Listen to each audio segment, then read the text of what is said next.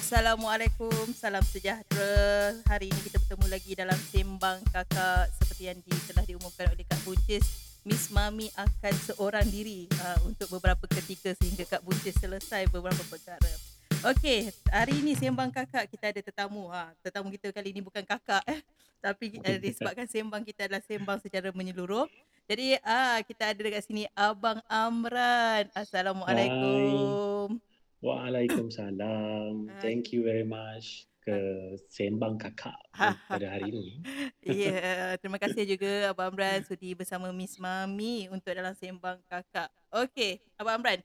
Kali ni tajuk kita sedikit berbeza. Alright. Uh, Okey. Kita jemput Abang Amran ni uh, untuk pengetahuan para pendengar lah kan. Uh, ini bukan cara-cara orang ni. Okey. Kita perkenal, uh, boleh Abang Amran perkenalkan sikit diri, uh, pekerjaan, kehidupan, uh, macam mana? Ah, Okey. Baik, terima kasih. Uh, nama saya Amran. Okey. Uh, orang Melaka. Okey, kena sebut nama negeri sebab kita bangga orang Melaka kan. Ah, satu satu benda patriotik yang selalu kena ada kan. Okey, orang Melaka. Okey, sekarang menetap di di Kuala Lumpur sebab bekerja kat sini. Okey. Uh, saya berumur 35 tahun. Oh. Uh, Banyak sudah pengalaman berkeluarga. ni. Oh, sudah berkeluarga. Sudah berkeluarga. uh, Okey, um, latar belakang sedikit lah. Mungkin latar belakang pendidikan sikit. Okay, mm-hmm. uh, yeah. saya uh, merupakan graduan daripada Universiti Teknologi Malaysia. Uh, UTM. Okay, UTM, Skudai. Oh, di selatan okay. ya? Yes, kerana Tuhan untuk manusia. ah, itu dia. Uh, UTM. Okay, dalam bidang uh, chemical engineering. Grad tahun 2008. Okay, dalam ijazah sarjana muda dengan kepujian engineering chemical. Chemical uh, ke kepujian engineering uh, chemical adalah kejuruteraan kimia, betul? Betul, kejuruteraan kimia. Uh, dah bekerja selama 12 tahun. Wow. Okey. So sekarang ini saya berkhidmat di salah satu syarikat uh, di Kuala Lumpur. Mhm. Uh, pengkhususan dalam bidang renewable energy, okay, green energy tenaga baharu, tenaga hijau. Uh, itulah sekarang bidang pengkhususan saya setelah 12 tahun dalam bidang engineering. Okay. Alright. Right. Okay, Abang Amran. Um, hmm. Penerima ijazah bagi kejuruteraan kimia di UTM, adakah uh, daripada sekolah lagi Abang Amran minat terhadap uh, jurusan kimia ini?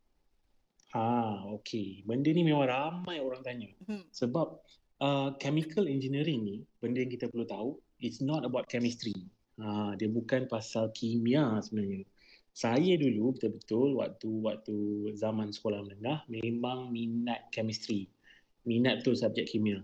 Then bila apply dekat uh, UPU, sap cubalah untuk kita cuba bidang chemical engineering.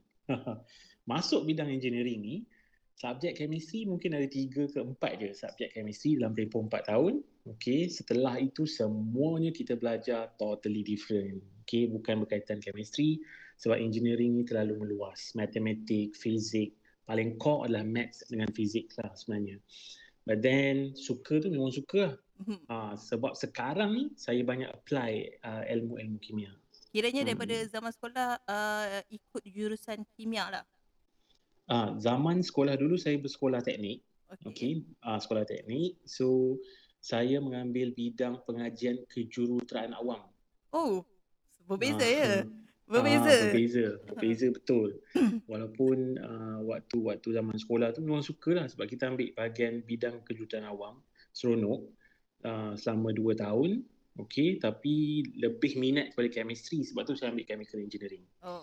Tapi realitinya uh-huh. 4 tahun kat universiti dia bukan pasal kimia. Bukan pasal kimia. Okey um, yelah kadang-kadang masa macam Abang Amran sendiri minat bidang chemistry daripada sekolah kan. Tapi kadang-kadang waktu kat sekolah ni kita tak tak tahu pun apa yang kita minat sebab macam semua benda kita rasa susah. Hmm, Masuk betul. SM susah. Betul, betul, betul. Sebab dekat zaman sekolah ni sebenarnya paling, ya bila kita dah tua ni kita baru sedar kan. Tapi 35 tak tua, muda. Masa kita muda ni kita sedar. Okay? Sebab muda zaman, lagi eh? ha, muda lagi. Okay, zaman remaja, waktu tu kita kat sekolah kita masih tak ada orang kata tak tahu apa yang berlaku dekat dalam industri, tak tahu tentang ekonomi, tak tahu tentang kelebihan dan kekurangan bidang pekerjaan masing-masing kat macam mana. Sebab tu kalau kita ingat dulu-dulu orang tanya nak jadi apa? Jadi cikgu. Hmm. Ataupun nak jadi apa? Nak jadi bomber, nak jadi polis. Kita boleh sebut macam-macam pekerjaan dalam dalam mungkin hari ni jadi bomber, besok jadi polis, lepas tu besok jadi cikgu, besok jadi engineer. Dia, dia ada dulu so, kan kita ada buku hmm. rekod yang cikgu tanya setiap tahun apa nah. cita-cita tu kan. So ada tak dalam ada. tu ahli kimia masa Abang ni? Tidak ada. Tidak ada? Ha, tidak ada. Memang tak ada. Cuma memang tingkatan 4, tingkatan 5 tu bila belajar subjek kimia tu, waktu tu dah suka dekat kimia. Hmm. Ha, sebab tu saya terus saya cakap okey lah saya nak masuk chemical engineering. Okey, Kak, uh, Abang Amran kata hmm. daripada tingkatan 4, 5 dah suka kimia. Adakah penyebabnya adalah cikgu yang mengajar? Yes, betul. ha, Ingatkan lagi nama cikgu tersebut? Yes, namanya Cikgu Ho. Cikgu Ho cikgu, eh? Yes, hmm. Cikgu Ho, cikgu perempuan. Hmm. Uh, dia waktu tu pun dah hampir-hampir nak bersara waktu waktu mengajar saya tu. So dia sangat bersemangat dalam mengajar. Dia kalau mengajar tu sehingga ke level dia melompat dan menjerit. Wow, ah, semangat dia lain eh. Cik, ah, Cikgu Ho dengar ni, I'll say thank you very much. Sebab dia memang antara cikgu yang terbaik lah. Pernah saya jumpa. Saya hmm. ingat uh, zaman saya belajar dulu, saya saya tak, tak saya rasa tingkatan lima kot. Uh, ada pertukaran cikgu untuk kimia. Tajuk hmm. yang cikgu baru masuk tajuk, cikgu tu lelaki, tajuk dia adalah haba. So hmm. sejam per, uh, setengah jam pertama itu dia bercerita tentang api neraka. Dia mengaitkan dia mengaitkan. Ha, saya ingat lagi sampai sekarang. Kelas tu kelas ganti malam. Ha, Sebab ha. benda-benda benda-benda kimia ni kita susah sikit nak nampak daripada mata kan. Hmm. Mata susah nak nampak, nak rasa susah. Uh, so sebab tu kadang-kadang teknik mengajar tu penting lah. Betul lah tu cerita tentang api Betul lah. Okay. Okay. Uh, okay, Abang Amran. Sepanjang uh, seperti Abang Amran cakap tadi uh, perjalanan dalam UTM tu hanya beberapa subjek je pada pasal kimia yang lain adalah pasal hmm. bukan kimia more on engineering hmm. dan sebagainya. Hmm. Uh, pendapat Abang, Abang Amran sendiri adakah keadaan bila masuk universiti ni kita kena fokus pada pelajaran semata-mata? Hmm, okay. Ini pun saya suka to be honest dekat universiti masa saya terhadap pelajaran saya mungkin boleh kata 60 60% mm-hmm. sebab remaining 40% tu memang saya banyak buat benda-benda lain. Okay, okay pergi main bowling. Oh. Okay, uh, ada masa pergi karaoke. This one cerita betul. Mm-hmm. Okay, supaya orang tahu sebab belajar ni tak boleh stres. Tu menurut saya lah. Mungkin ada orang-orang lain dia pendapat yang berbeza. Ada orang dia nak belajar ni nak kena fokus sepanjang masa. Saya bukan orang yang macam tu. Lagi-lagi kalau cerita budak engineering. Uh-huh. Uh, budak engineering ni dia lain sikit. Dia punya perangai dia berbeza dengan budak contoh budak sains. Uh, dia punya latar belakang, dia punya cara memang sangat berbeza lah. Dia, dia, dia apa? Lebih lebih skema ke ataupun lebih macam Mungkin lah boleh kata macam tu lebih kurang sebab dia orang ni kalau kita budak-budak engineering ni kan uh, ni cerita zaman universiti 12 uh-huh. 15 tahun yang lalu. Hmm. Uh, budak-budak engineering kita boleh nampak orang yang pergi ke kelas pakai slipper Jepun, okay. pakai seluar jean, dia hmm. pakai sempoi, pakaian dia. Kebanyakan uh, student engineering dia macam tu cara dia. Hmm. Dan bila saya dah bekerja sekarang, saya baru faham. Sebab engineering ni uh, dia memang bidang yang uh, perlukan kita untuk relax mm-hmm. sebab kita perlu berfikir secara objektif. Alright. So dia tak boleh terlalu macam critical detail, dia tak sesuai dalam bidang engineering. Hmm. Okay, uh, tadi Abang Amra kata ada perbezaan eh, keju, uh, kimia yang kejuruteraan dengan pure kimia. So hmm. apa sebenarnya uh, perbe- uh, jurang perbezaan yang paling ketara lah untuk dua, dua program yang berbeza ni? Yelah kadang-kadang orang okay. tak tahu dia kata macam kimia tu sama je jutera ke tak jutera, sama hmm. je. Okay lain. Okay, kalau keju- bidang kejuruteraan ni adalah bidang penyelesaian masalah. Okay, dia engineer dia akan suka masalah. Bila ada masalah, dia akan berfikir untuk mencari solution. Itu tugas engineer. That's why adanya profession engineer kat, dekat dunia ni. So, um, kita suka kepada masalah, kita akan mengkaji dan apa punca masalah. Bila kaji punca masalah, kita tahu apa sebenarnya selama ni yang menyebabkan satu perkara tu tak berjaya. Kemudian kita akan mencuba. Nak mencuba ni dia perlu ada logik yang sangat kuat. That's why engineer dia perlu uh, dia tak perlu terlalu fokus kepada uh, details tapi dia perlu tengok secara objektif secara keseluruhannya contoh kalau macam uh, saya bagi contoh simple lah macam uh, dalam satu kilang. Okay, satu kilang ada masalah, uh, kilang tu tak berjalan. Tapi sebagai engineer, kita tahu contoh production engineer. Tugas dia adalah untuk memastikan satu hari tu mungkin keluar 10,000 barang. Tiba-tiba mesin rosak. Okay? Dan mesin tu adalah mesin daripada Jerman, example. As an engineer, kita akan cuba untuk memperbaiki mesin tu dengan cepat supaya mesin tu boleh berjalan. Sebab production kita 10,000 kita nak cecah target kita. Kalau kita lambat mencari penyelesaian, dia akan menyebabkan production tak dapat nak reach target. So kita akan berfikir cara dan kaedah yang sesuai. Mungkin kita ada technician yang pandai sikit, dia boleh bantu. At least tak dapat 10,000, kita dapat 5,000. Daripada kita nak tunggu engineer daripada Jerman yang datang untuk baiki mesin tu. Ha, itu itu salah satu contoh. Compared to chemistry, chemistry adalah orang yang duduk di belakang engineer. Okay, dia akan feed information. Kalau dalam bidang chemical engineering, mungkin contoh saya bagi dalam bidang biogas. Bidang saya lah. Mm-hmm. Bidang biogas, okay. Sebagai engineer, saya akan memastikan uh, uh, kilang biogas ataupun loji biogas itu beroperasi setiap hari untuk produce enough gas yang kita hantar ke gas engine kemudian kita uh, generate electricity. Kalau chemistry, dia lebih kepada memastikan raw material yang sampai itu kualiti dia macam mana, dia akan okay. pergi check, Ah, engineer tak buat benda tu. Engineer dia tunggu dapat information kemudian dia analyze. Mm-hmm. Ah, lebih kurang lah. Macam tu lah. Tapi kalau kita tengok bila nak isi UPU kan, ah, bila nak isi borang universiti ni, kadang-kadang kimia ni dia ada pula kurungan-kurungan lain. Proses lah, food lah. ah, so, ah. Ah, kadang-kadang buat oh, apa kita nak pilih pun kadang eh tak tahu nak pilih yang mana. Ah betul. Bidang chemical engineering kalau dekat UTM dulu pun dan saya rasa sama je. UKM, even UNIKL, kemudian Universiti Malaya. Okey, kita dalam bidang chemistry ni dia terlalu besar, kejuruteraan kimia. Dia ada proses, dia ada gas, dia ada polimer. Okey. So ada even sebelum ni pun macam chemical engineering, petroleum pun sebahagian daripada chemical engineering. Okey. Uh, cuma sekarang dia sudah dipecahkan. Dipecahkan chemical engineering. Kalau betul-betul orang bercerita dia adalah graduan chemical engineering, dia sebenarnya graduate uh, proses engineer kebanyakannya. Oh, proses lah, uh, kata lain proses. proses. Alright. Uh, kalau macam polimer, dia memang spesifik dari industri lah. Mungkin dia kena ke industri yang melibatkan polimer. Gas kepada gas. Uh, dia dah, dah Macam polimer ni contohnya apa industri yang, mengelu- uh, yang mengeluarkan daripada polimer? Hmm, polimer ni banyak. Even Petronas, contoh macam Petronas dekat Gebang. Mm-hmm. Okay, dekat uh, dia bahagian-bahagian downstream kebanyakannya adalah melibatkan polimer. Polimer ni adalah bahan-bahan kimia. Ah, polimer ni banyak support dia adalah kemis. Oh, kemis ah, sendirilah. Engineer punya job opportunity tak terlalu tinggi. Kemis lebih tinggi. Mm-hmm. Ah, tapi still perlukan engineer lah. Dalam apa-apa, kat mana-mana kilang dekat Malaysia ni, boleh dikatakan ramai chemical engineer yang diperlukan sebab dia melibatkan proses. Alright. Abang hmm. Boleh cerita tak bagaimana pengalaman Abang Amran uh, masa mula-mula nak bekerja, uh, bekerja hmm. mana, uh, macam mana nak adapt dengan orang dalam bidang uh, chemistry ni? Okey. Uh, saya grad tahun 2008.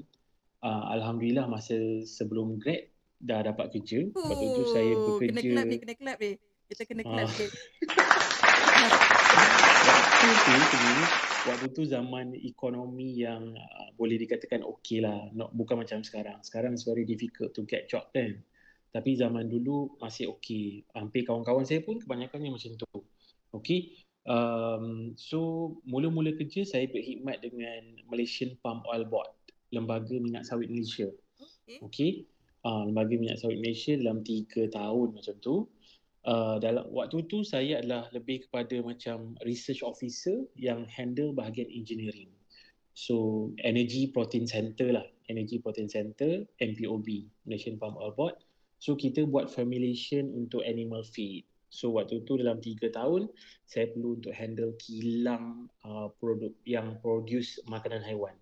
So segala macam lah dia punya engineer datang oh, dari Thailand. Oh, haiwan pun makan daripada uh, bahan sawit?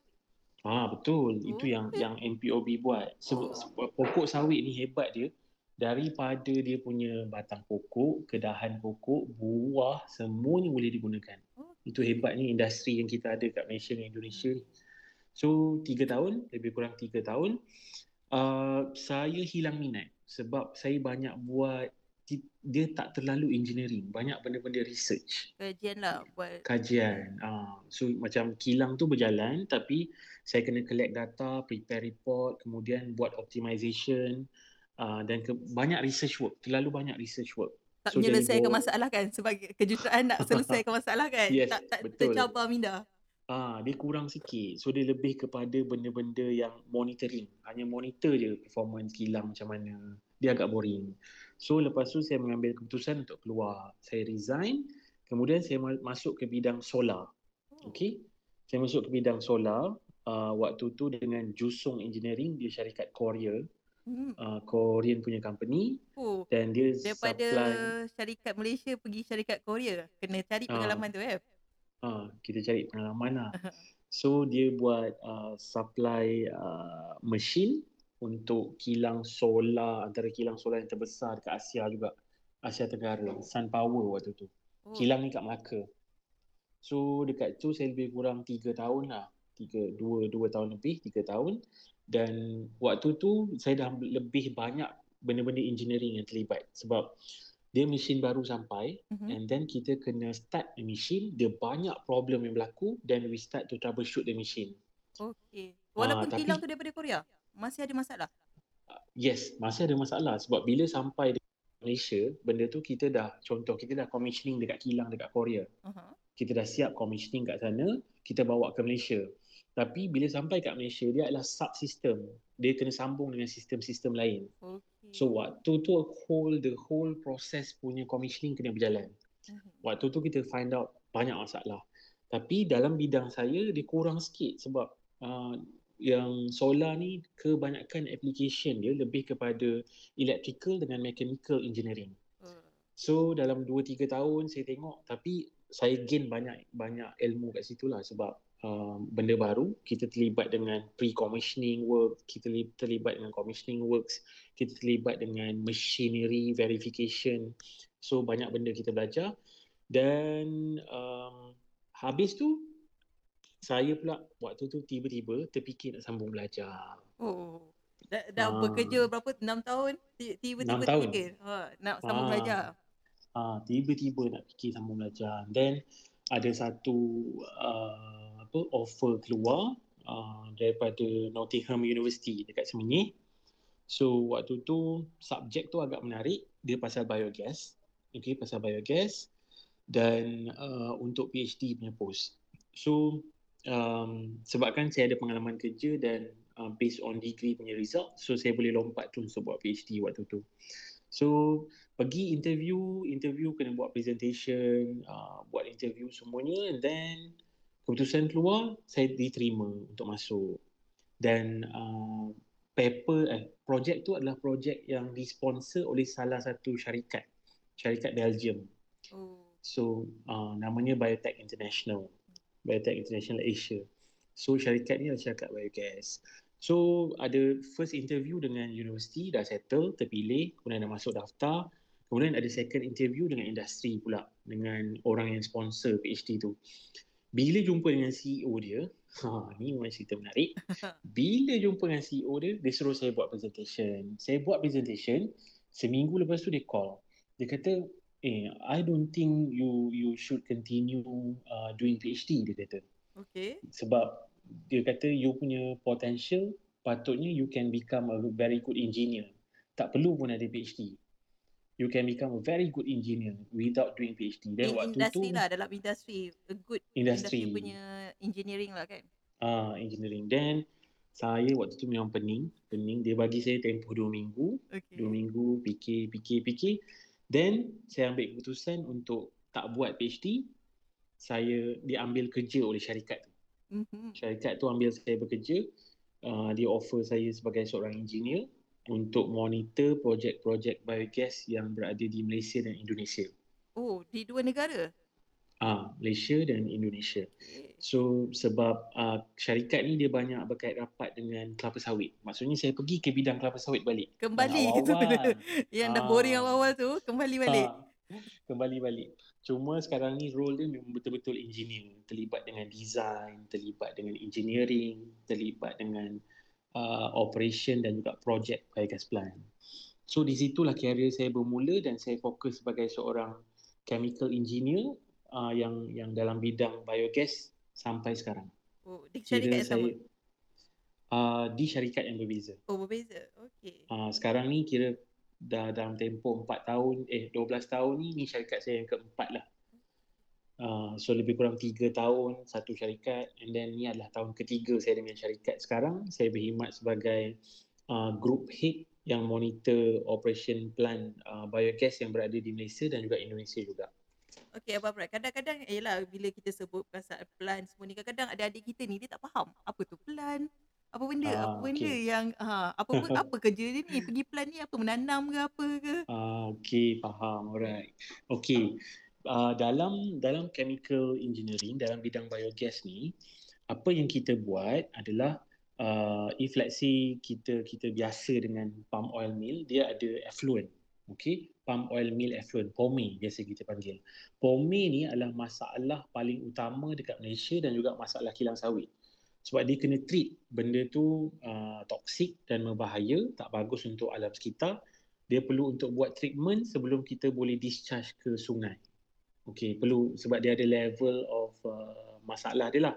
Contohnya BOD dia terlalu tinggi. Kalau kita masuk sungai, ikan pun boleh mati terus. Ini so, ini antara punca-punca uh, Selangor tak ada air ke? eh, Selangor ada beberapa kes okay. yang melibatkan kilang kelapa sawit. Oh, Dan right. sekarang yang hangat di Johor lah. Johor hmm. banyak masalah ni.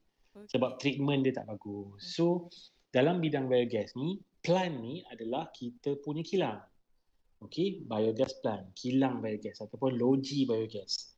Loji biogas ni adalah tempat kita memproses pome tadi. Okey daripada bahan yang bermasalah kita turn dia into duit. Okey maksudnya kita dapat gas kita hantar ke enjin enjin generate electricity kita jual ke TNB kemudian dalam masa yang sama effluent yang tadi tu bermasalah dia dah jadi effluent yang bagus. Uh, ada dua cabang lah dalam bidang biogas ni So benda ni seronok sebab tu saya boleh stay dalam bidang ni selama 6 tahun. Dah 6 tahun. Dia dia uh, banyak banyak banyak potensi untuk di, uh, diceburi uh, di, diterokai lah dalam bidang betul, ni. Betul, betul, betul. Kalau dekat Malaysia sebagai contoh, kita bercerita tentang South, Southeast Asia pun okey juga. Mm-hmm. Okey. Southeast Asia kita boleh dikatakan nombor mungkin nombor 2, nombor 3 uh, country yang paling advance adalah Thailand. Mm-hmm. Okey, Thailand dia dah ada pun biogas yang kemudian dia upgrade tu kemudian gunakan untuk kereta. Uh, gas dia tu. Kita kat Malaysia masih kurang lagi. Kita masih uh, kalau cerita teknikal dia hmm. methane kita lebih kurang 55-60% so kita perlu hantar ke enjin untuk enjin generate electricity. Tapi dekat Thailand methane 55 ke 65 tu dia upgrade lagi ke level 90 ke 95% dan dah boleh digunakan untuk kereta.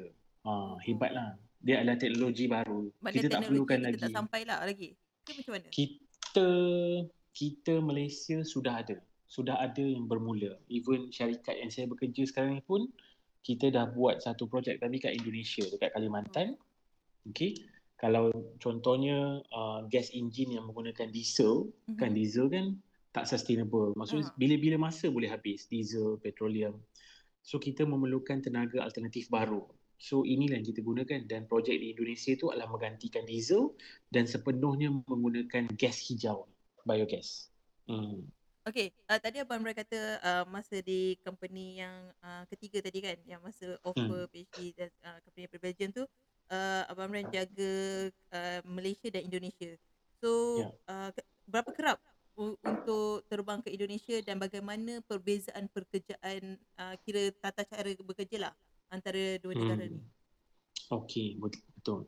Ni soalan yang agak penting juga lah sebab bila berbicara tentang negara, dia kita punya sosio budaya, cara kerja, minat orang semua berbeza. Malaysia dan Indonesia memang totally different.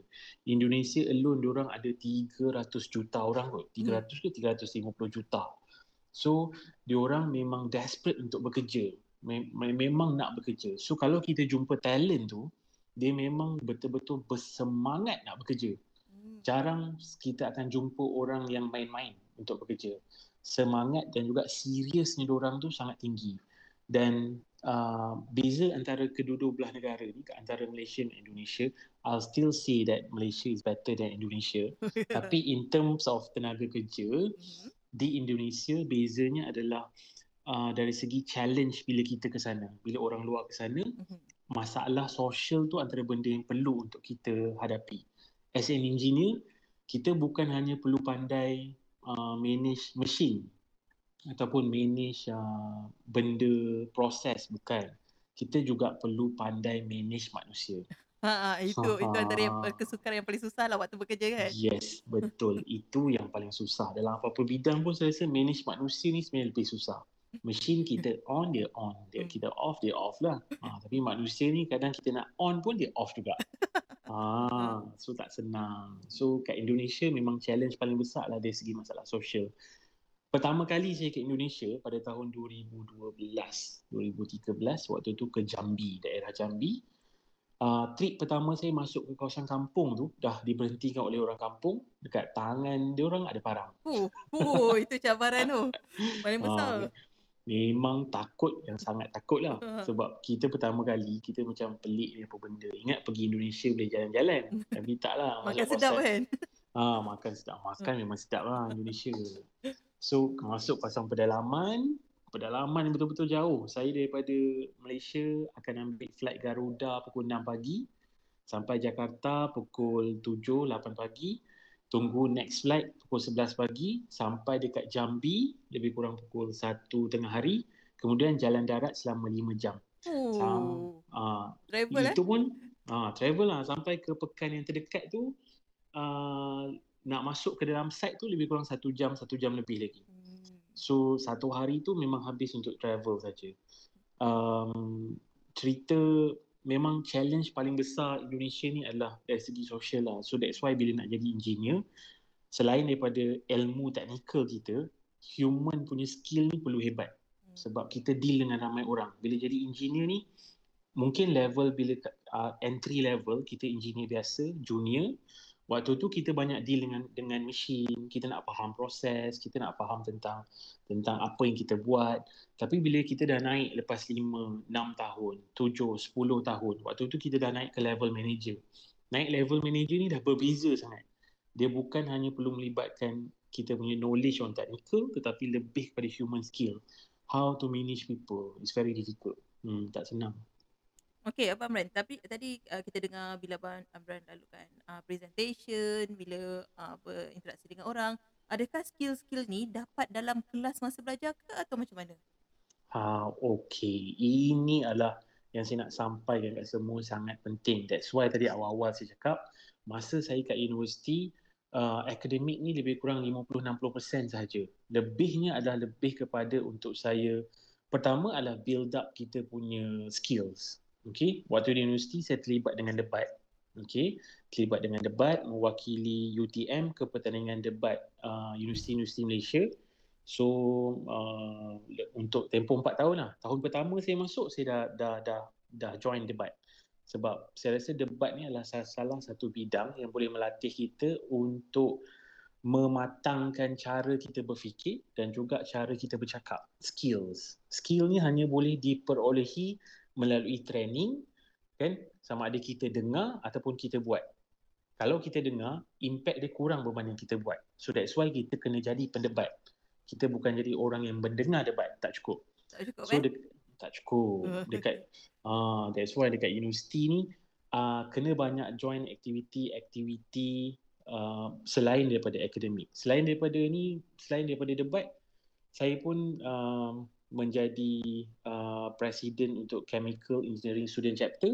Mm-hmm. Uh, ini adalah lebih kepada organisation. Maksudnya untuk faham macam mana kita nak manage organisasi chemical pengurusan engineering lah. pengurusan dalam bidang, bidang pengurusan. Tak jadi presiden pun tak apa, jadilah AJK. Tak jadi AJK pun ikutlah program-program apa yang ada sebab sekalipun program-program kecil tapi dia akan memberi kita pengalaman baru. Pengalaman ni lah nanti waktu kerja memang sangat diperlukan dekat universiti adalah tempat untuk kita cari benda ni. That's why jangan fokus semata-mata belajar, belajar, belajar, belajar, belajar. Tapi tak ikut aktiviti core curriculum. Saya rasa itu bukan bukan uh, kehendak dalam industri juga. Okey. Uh, Abang uh, Abang Amran pernah interview ke uh, pelajar-pelajar uh, orang-orang yang baru nak masuk kerja dan sebagainya?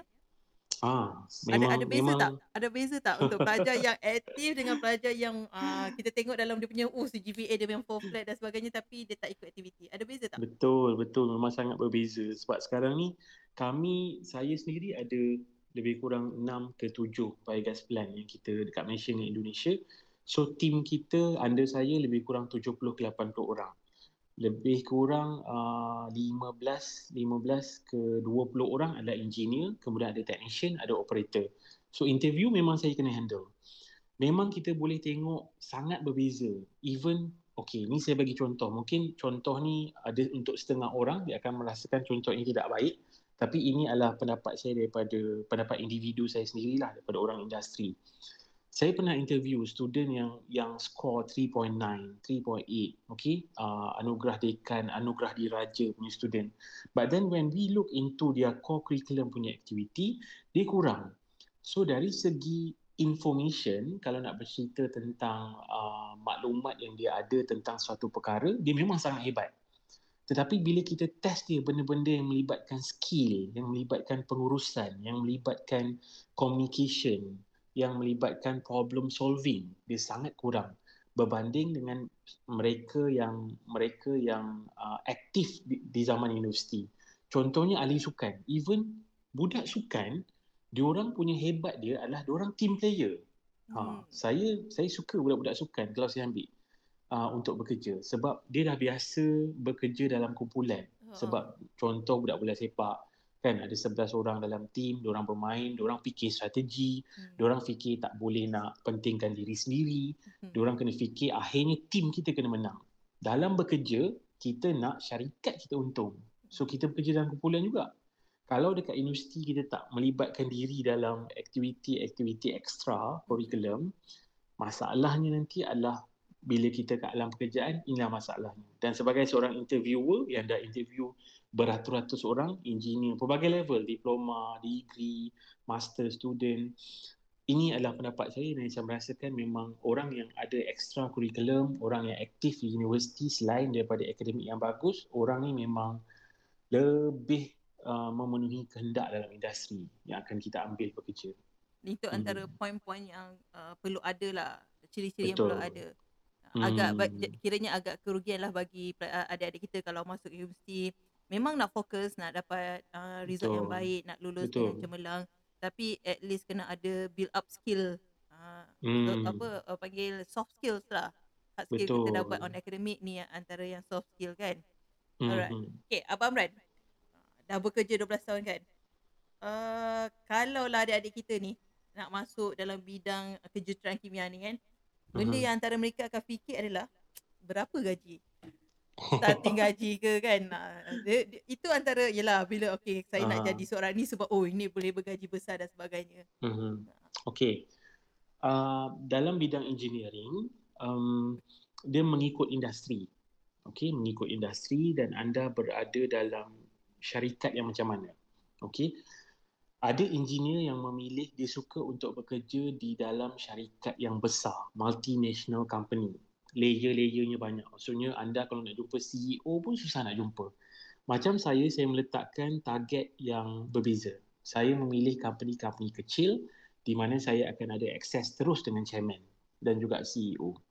So, dalam hal ini, ber- bercerita tentang soal gaji, entry level engineer. Okay, kalau dulu saya dengan NPOB, campur gedebak-gedebuk, gedebak-gedebuk, ada allowance semua kan. So boleh lah dapat dalam 3,000, 3,200. Uh, itu adalah entry level. Tapi perlu faham, gaji dalam industri ni dia sentiasa berkait rapat dengan perkembangan ekonomi. Hmm. Kita tak boleh nak kata uh, tahun ni tinggi, tahun depan akan lebih tinggi. Tak ada benda tu. Dia tak linear so, naik lah.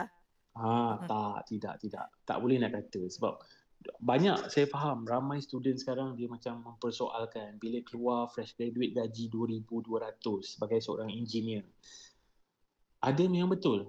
Okey.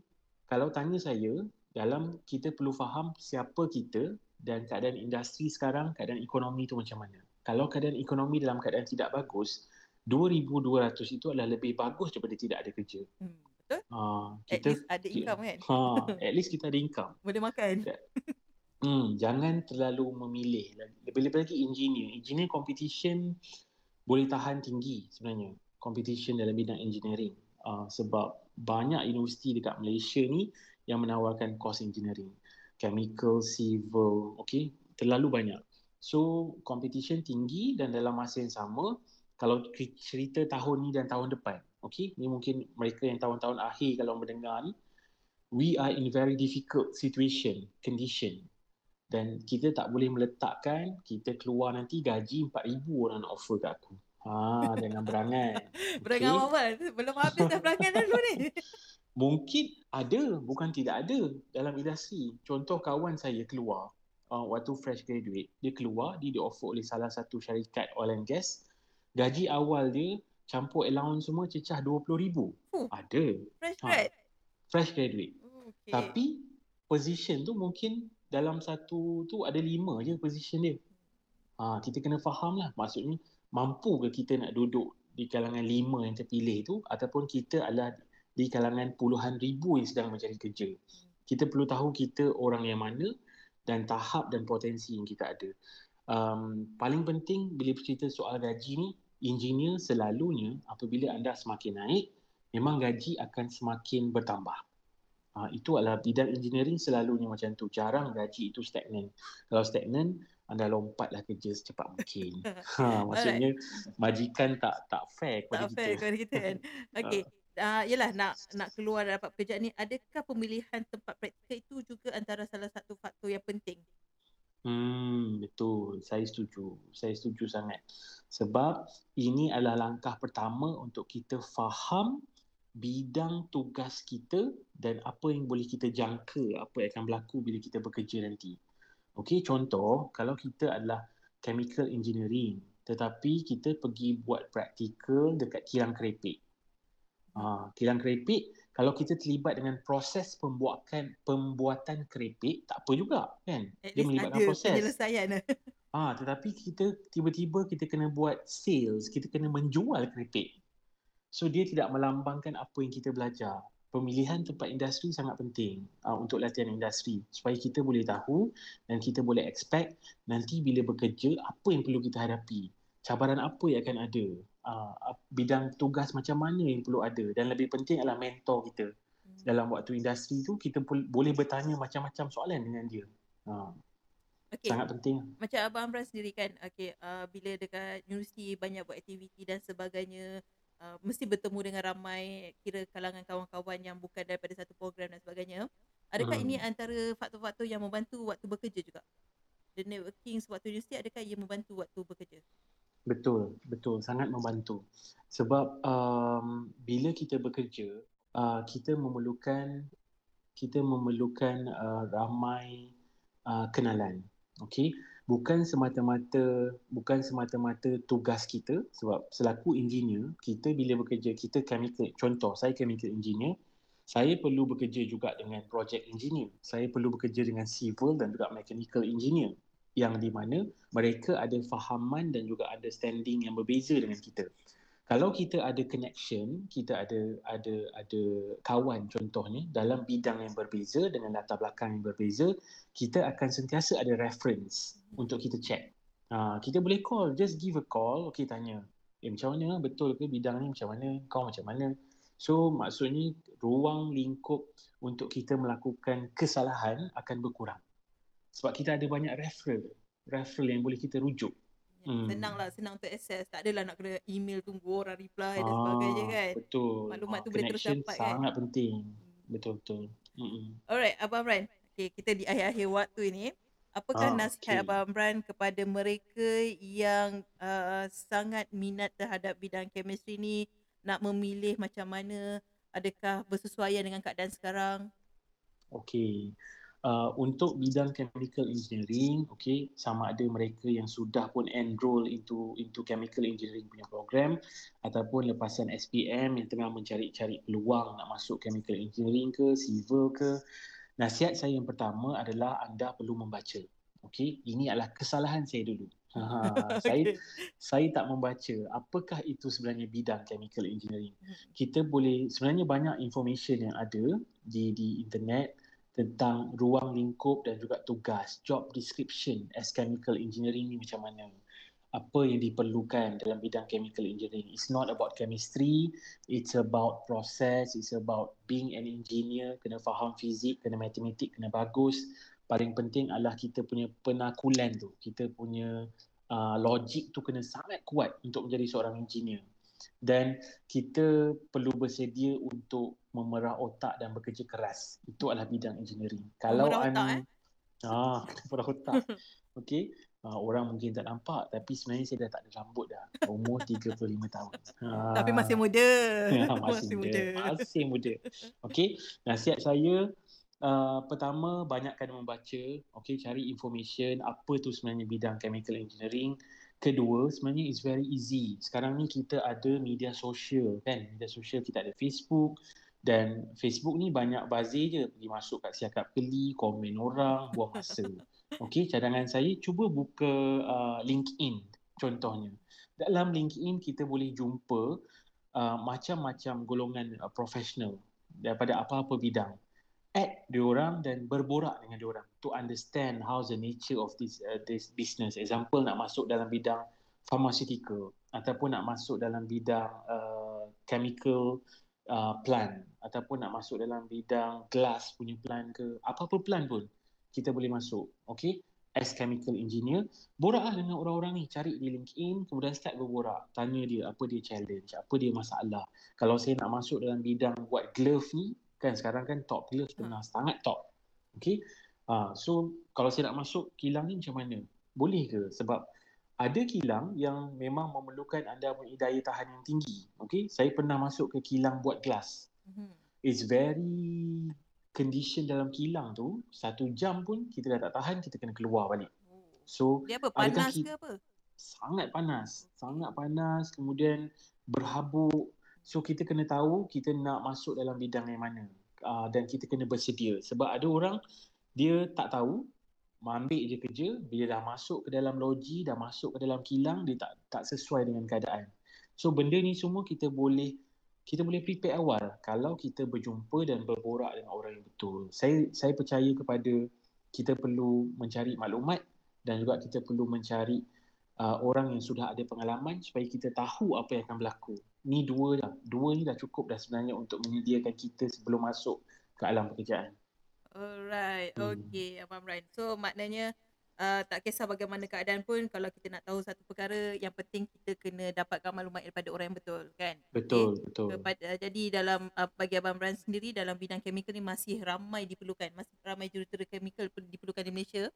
Betul, kan? masih masih ramai. Sebab hmm. kalau kita tengok kalau macam cerita Abang Amran tadi on uh, kelapa sawit punya industri je banyak peluang yang Betul. boleh kita buka yang boleh uh, kita terokai, okey. Hmm, Alright, yes. Abang Amran, kata-kata terakhir untuk uh, pendengar-pendengar saya untuk mereka hmm. terutama lepasan-lepasan SPM dan juga mereka yang tak ambil SPM tahun ni. Tahun 2020 tak ada SPM oh, kan. Nah, tahun depan baru nak ambil kan. Ha. Tahun depan baru ambil. Ha, so ini okay. mungkin waktu untuk mereka meneliti ha, kan hmm, yang mana nak pilih. Betul betul betul. So nasihat saya untuk adik-adik yang bakal bakal memilih uh, apa universiti dan juga jurusan yang paling penting dekat Malaysia ni universiti semua dah jadi bagus dah. Semua universiti bagus dekat Malaysia. Dah ada ranking dah. Ah, dah ada ranking dah. Kita dah masuk dalam dalam world ranking. So, yang paling penting adalah jurusan. So, cadangan saya adalah anda perlu mengenal pasti um, bidang apa yang anda mahu. Okey, tak perlu tengok industri dulu. Jangan tengok industri. Sebab industri ni terlalu besar. Cerita tentang chemical engineering, ada beribu industri yang melibatkan chemical engineering. Mechanical pun sama. So, kita kena set dulu kita nak masuk dalam bidang apa? Kimia ke fizik ke uh, chemistry ke apa benda lah. Kita set lah civil ke. Kita kena tahu kat bidang mana kita nak masuk okey. Kemudian dan kita juga perlu bersedia dari segi maklumat cari maklumat yang cukup okey. Banyakkan bertanya uh, dengan orang sekeliling jangan sembrono waktu nak buat pilihan tu. Nak buat pilihan ke UPU jangan terlalu sembrono dan pilih ikut sedap. Ha, nanti ikut sedap eh Ikut kawan ha. satu lagi. Ah, ikut kawan. Lepas tu menyusahkan pihak universiti nak tukar kos pula. ah, janganlah. So, kita buat research sikit, jumpa orang, tanya. Okay, cadangan saya adik-adik lepas saya SPM pun boleh dah. Buat LinkedIn. Okay, masuk dalam bidang contoh nak bidang farmasi ke, carilah farmasis. Dekat dalam dalam LinkedIn tu dah start borak dengan dia. Betul ke? Boleh ke? Bidang ni senang ke tak? Boleh ke orang macam saya ni yang manja-manja ni nak jadi farmasis? Ha, boleh ke saya ni yang tak suka benda-benda kotor nak jadi engineer biogas? Hmm. Kita start bertanya dan kita akhirnya kita boleh faham bidang tu sesuai tak untuk kita supaya kita membuat pilihan yang tepat. Bila kita masuk universiti, kita akan happy. Lepas 3-4 tahun, kita boleh menjadi seseorang yang kita impi-impikan. Hmm. Okey, kata-kata akhir daripada Abang Imran untuk adik-adik kita. Okey, mm-hmm. terima kasih buat Abang Bran kerana sudi bersama dengan Sembang Kakak. Itu dia kita dah dengar sedikit bagaimana kehidupan sebagai seorang chemistry engineer. Ha, mm. so bagi adik-adik yang berminat dalam bidang kejuruteraan kimia, bolehlah terus membuat sedi- uh, sedikit uh, kajian dan pembacaan. Ha, daripada cerita Abang Bran tadi, huh, kalau antara yang lima terbaik tu kan dapat fresh grad 20 ribu gaji. Hu, itu rezeki namanya kan. Itu rezeki. rezeki kan. Tapi walau bagaimanapun, setiap apa yang kita nak, setiap apa yang kita fikirkan kita mampu buat, kita usaha, kita mendapatkan maklumat, kita buat kajian dan kita terus melangkah dengan baik dengan mempertingkatkan bukan setakat akademik dan juga sosial. Saya rasa insyaAllah adik-adik akan berjaya walaupun apa saja bidang yang mereka uh, ceburi. Okay? Betul. Alright. Okay, terima kasih Abang Amran. Terima kasih buat pendengar Siambang Kakak. Uh, InsyaAllah kita jemput lagi Abang Amran eh, lepas ni. Baik, insyaAllah boleh. Stay uh. safe, okay, jaga diri. Uh, Abang Amran juga jaga diri, stay safe. Kalau pergi plan tu elok-elok di musim pandemik. Ah, betul. Okay. Hand sanitizer memang sentiasa saya bawa ke mana-mana. Alright, okay. Semoga kita berjumpa lagi. Assalamualaikum.